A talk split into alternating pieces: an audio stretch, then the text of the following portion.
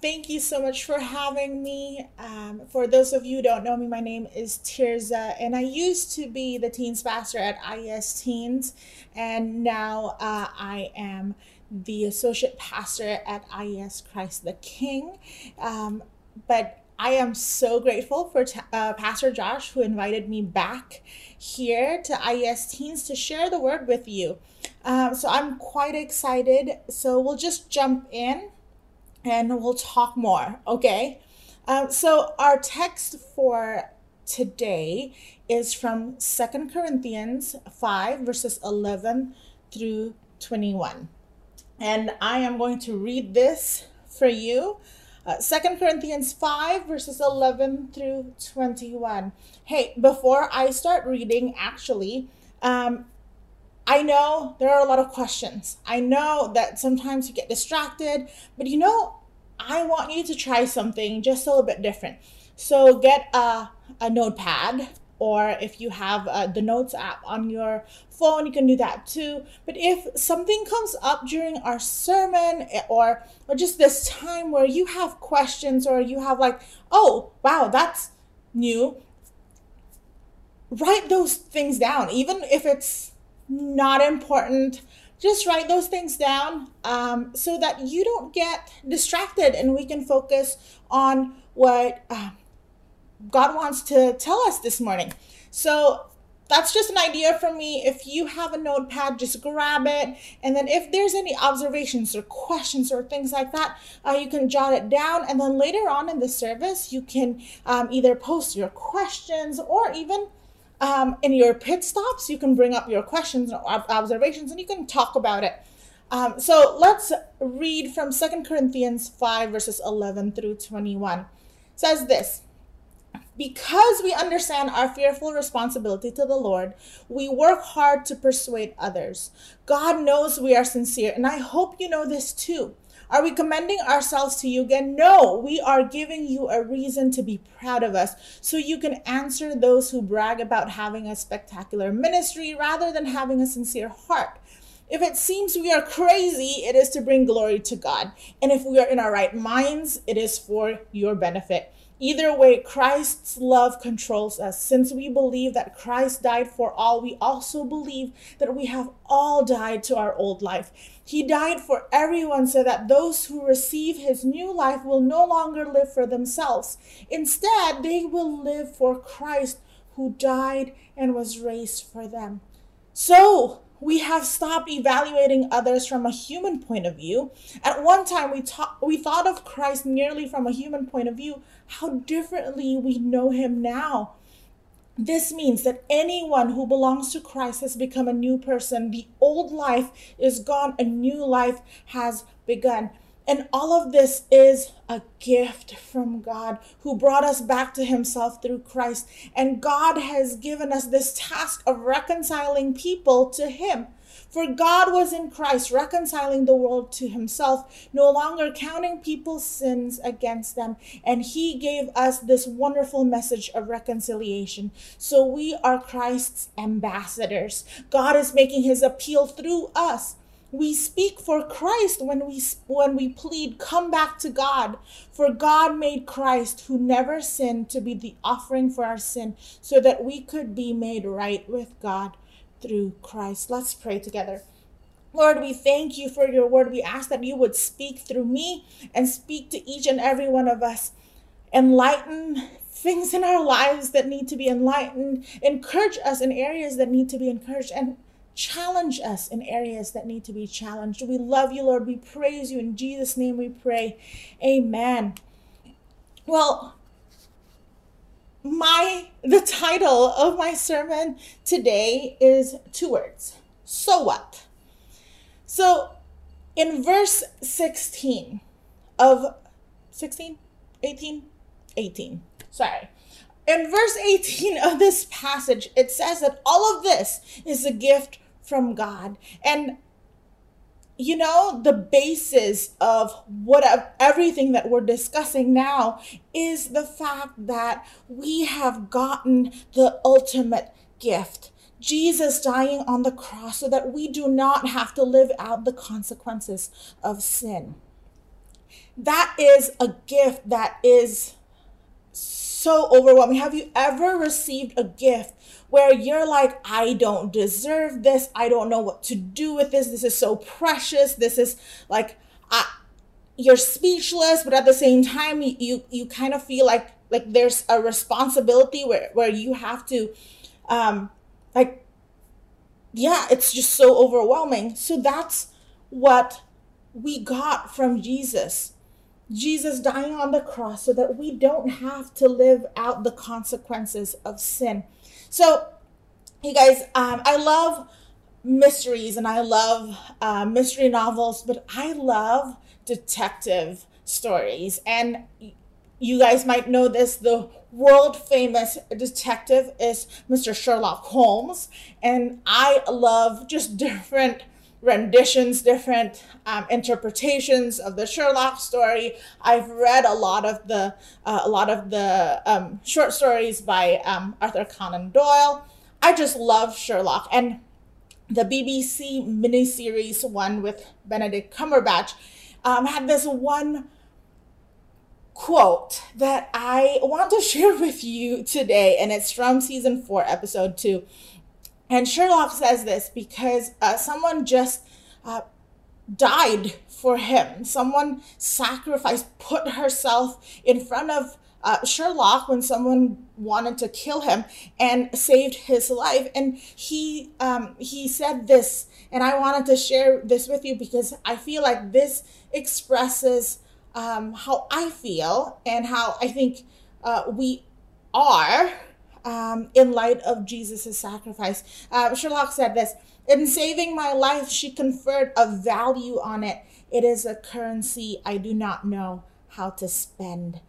And we can say the same thing about Jesus. In saving our lives, he conferred a value on it. It is a currency that we need to figure out how to spend. And so, my question for all of us this morning is so what? What now? What do we do now? And in Second Corinthians 5 11 through 21, uh, the Apostle Paul talks to the church in Corinth and he covered a few different things. Paul is telling the church in Corinth that everything he does is to benefit the church and to bring glory to God. And it's something that we see in Paul's story. If you go to the book of Acts, you'll see uh, Paul's conversion story and you'll see how he changed. Uh, and then everything since when he encountered Jesus, everything he did was uh, to benefit the church and to bring glory to God. And this is um, the message translation of the Second Corinthians passage. One of the sentences says this Christ's love has moved me to such extremes. His love has the first and last word in everything we do. That's Paul's sentiments about how to respond to this gift that we have all received. Paul says, Christ's love has the first and last word in everything that he does. So I have a question for you. Who has the last word in your life? Who who determines the bottom line in your life? And so my first point is this that when we understand just the gravity of of this gift that we have been given, the importance of this gift that we have been given, the first thing that happens is a change of allegiance. Our allegiance is no longer to uh, sin, it's no longer to our selfish nature, it's no longer to our um, sinful nature, but it is to Christ. And um, I'll share I'll share another quote for you. This is actually from one of actually this is my favorite book ever um, so far, and it's called Surprised by Oxford, and it's um, by an author named Carolyn Weber. And she said this: "Just who is your master? For we all have one. no individual, by the very state of existence, can avoid life as a form of servitude. It only remains for us to decide, deny, or remain oblivious to whom or what we serve. So, in our lives, we have a master.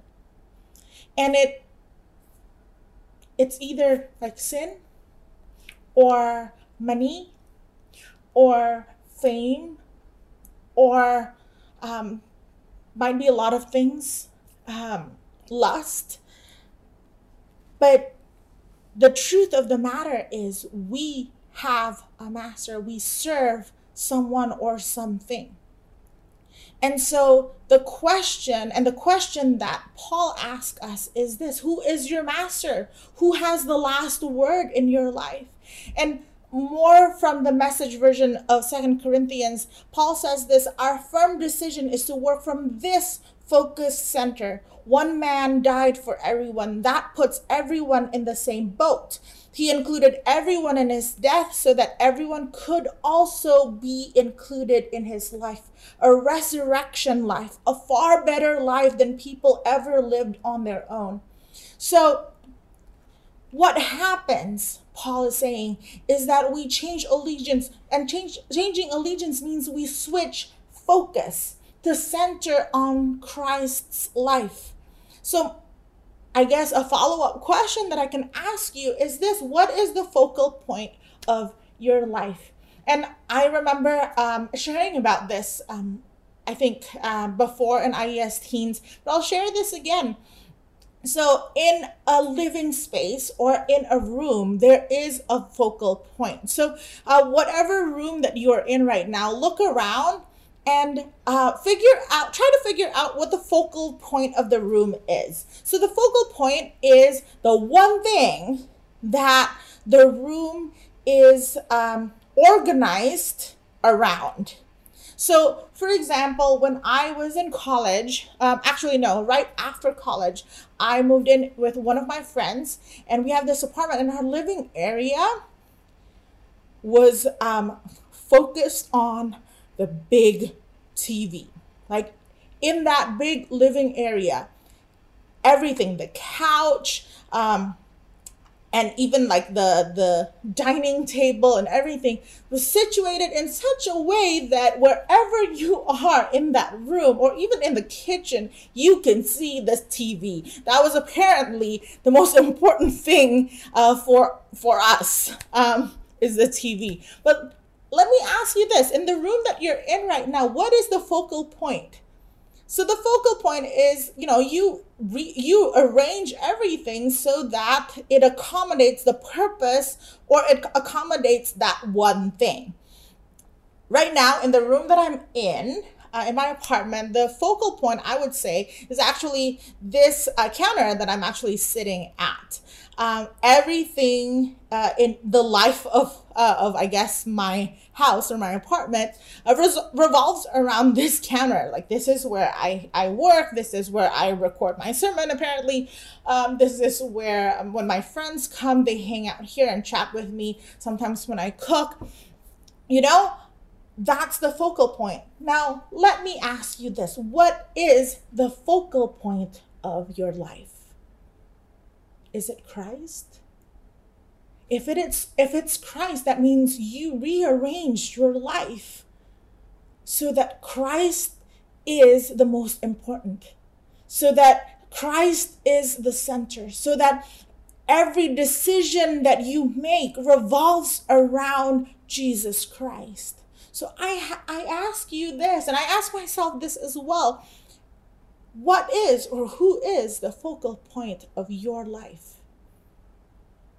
And if it is not Christ, Paul is encouraging all of us, the church in Corinth and us, to switch and rearrange our space, our living space, so that Christ is the focal point. And the result of that, according to Paul, is a far better life than people ever lived on their own.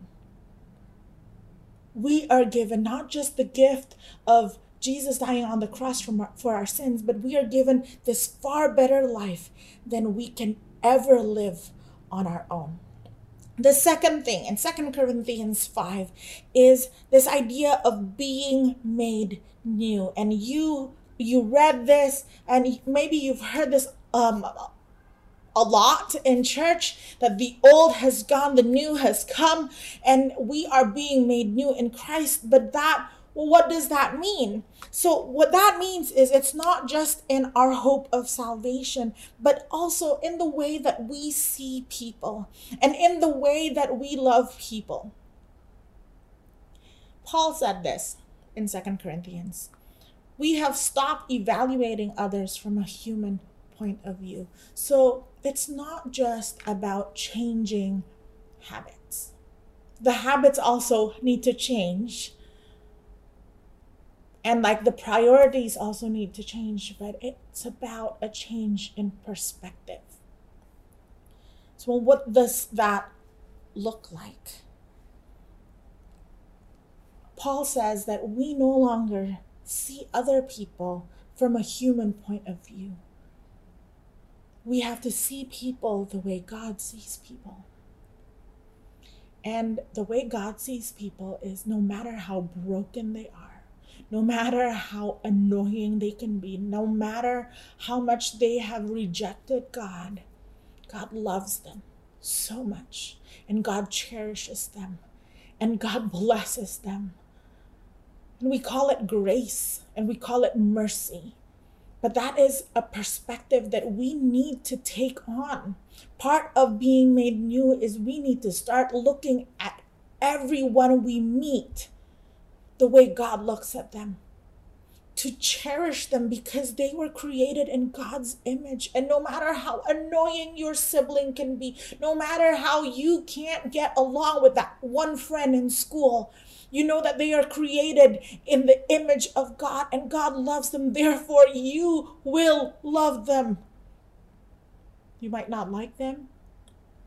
You might have to be a lot more patient a lot more gracious. There are things that you know you can say to them, but you decide you are not going to say things like that to them. Why? Because Jesus loves them. Therefore, you love them. When you can exert your popularity or your power to make someone feel this big, and you decide not to because you see them the way Jesus sees them, that my friends, is being made new.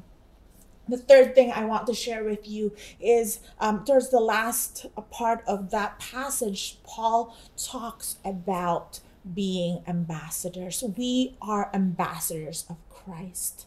We are Christ's ambassadors. So, what does an ambassador do? So, they live in a foreign country, but they represent their country and their ruler, and they live according to the laws of their country. There's this uh, phrase called diplomatic immunity. And diplomats, ambassadors of foreign countries, have this thing called diplomatic immunity because they do not belong to the country in which they live in. They belong to the country uh, to which they they are uh, well from which they come from.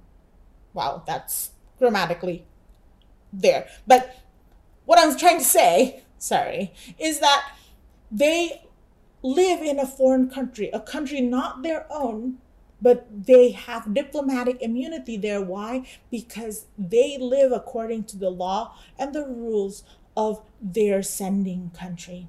And so think of it this way we are Christ's ambassadors, which mean this world that we are living in is a foreign country. It's not ours. Take that in.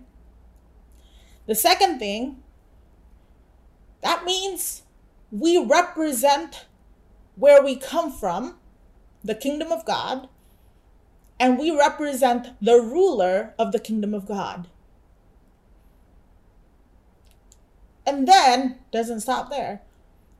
That means we have diplomatic immunity to the ways of this world. And so we live according to the laws of the kingdom of God. Well, hey, that's deep. Whew, that's a lot. Think of it this way you are not from around here. Yes, you might be born in Jakarta, but you, especially after you receive Christ and you declare Christ as the Lord of your life, you are not from around here. Your citizenship is in heaven. And Paul says that you are here in this world as ambassadors of Christ. Whoa. That puts a spin to it. That means everything you say and everything you do needs to represent the kingdom of God. And think about that uh, about this as well. You have diplomatic immunity to the ways of this world. You do not have to live your lives the way the culture today demands. You don't have to live your lives with the lifestyle standard that the world is dictating on you. Why? Because you are not from around here. And you are an ambassador of Christ. And then you have a mandate, all of us have a mandate, to preach a message of reconciliation, to prompt people, to invite people to be made right with God. And that doesn't mean hitting them on the head with a Bible, but it means to live the message of reconciliation out. But, you know, there's a problem with that. If we preach the message of reconciliation, that God wants to be reconciled with the world and God wants the, the world, or the people to be reconciled to each other, if people can't see godly reconciliation in you, they won't believe it in Christ, even if you talk their ears out. in order for for the world to understand and get the message of reconciliation that we're supposed to be spreading to the world, we need to live it out. That means a whole lot of being gracious. And that means a whole lot of being forgiving. It means a whole lot of self control. But you know what? this is tiny in comparison to what God has given us the gift of eternal life and a life that is so much better than anything we can ever do on our own. And so that is my message for you this morning. And I just want to invite you to think about it and, and think about ways in which you might need to rearrange your life, rearrange your living space so that it prioritizes and, and focuses on Christ. To be made new and to to have a godly perspective and to see people and love people the way Jesus loves them. And then to be ambassadors of Christ, to understand that you have diplomatic immunity to the ways of this world and you have the task, we all have the task to share this message of reconciliation, not just by what we say, but definitely in how we live our lives. So think about it. Think about how you can practically apply this to your lives. Talk about this in your soap groups, in your pit stops, and you know, this is a life that we have been given by Jesus. How are you going to live it? Let's pray. Lord, I thank you for everyone in this room. I thank you for everyone who is gathered here, even virtually. Lord, we ask that you would continue to speak to us, give us practical ways to apply this in our lives. Lord, we thank you for the gift of your Son, Jesus Christ. And Lord, we want to live our lives differently. So challenge us and, and let us know how we can do that, how we can start small in our families, in our friend groups, in IES teens, in our schools. Lord, we ask that your Holy Spirit will guide us, give us wisdom, and Lord, give us self control. We need a lot of that. Give us grace. We love you, Lord. We praise you in Jesus' name. Amen.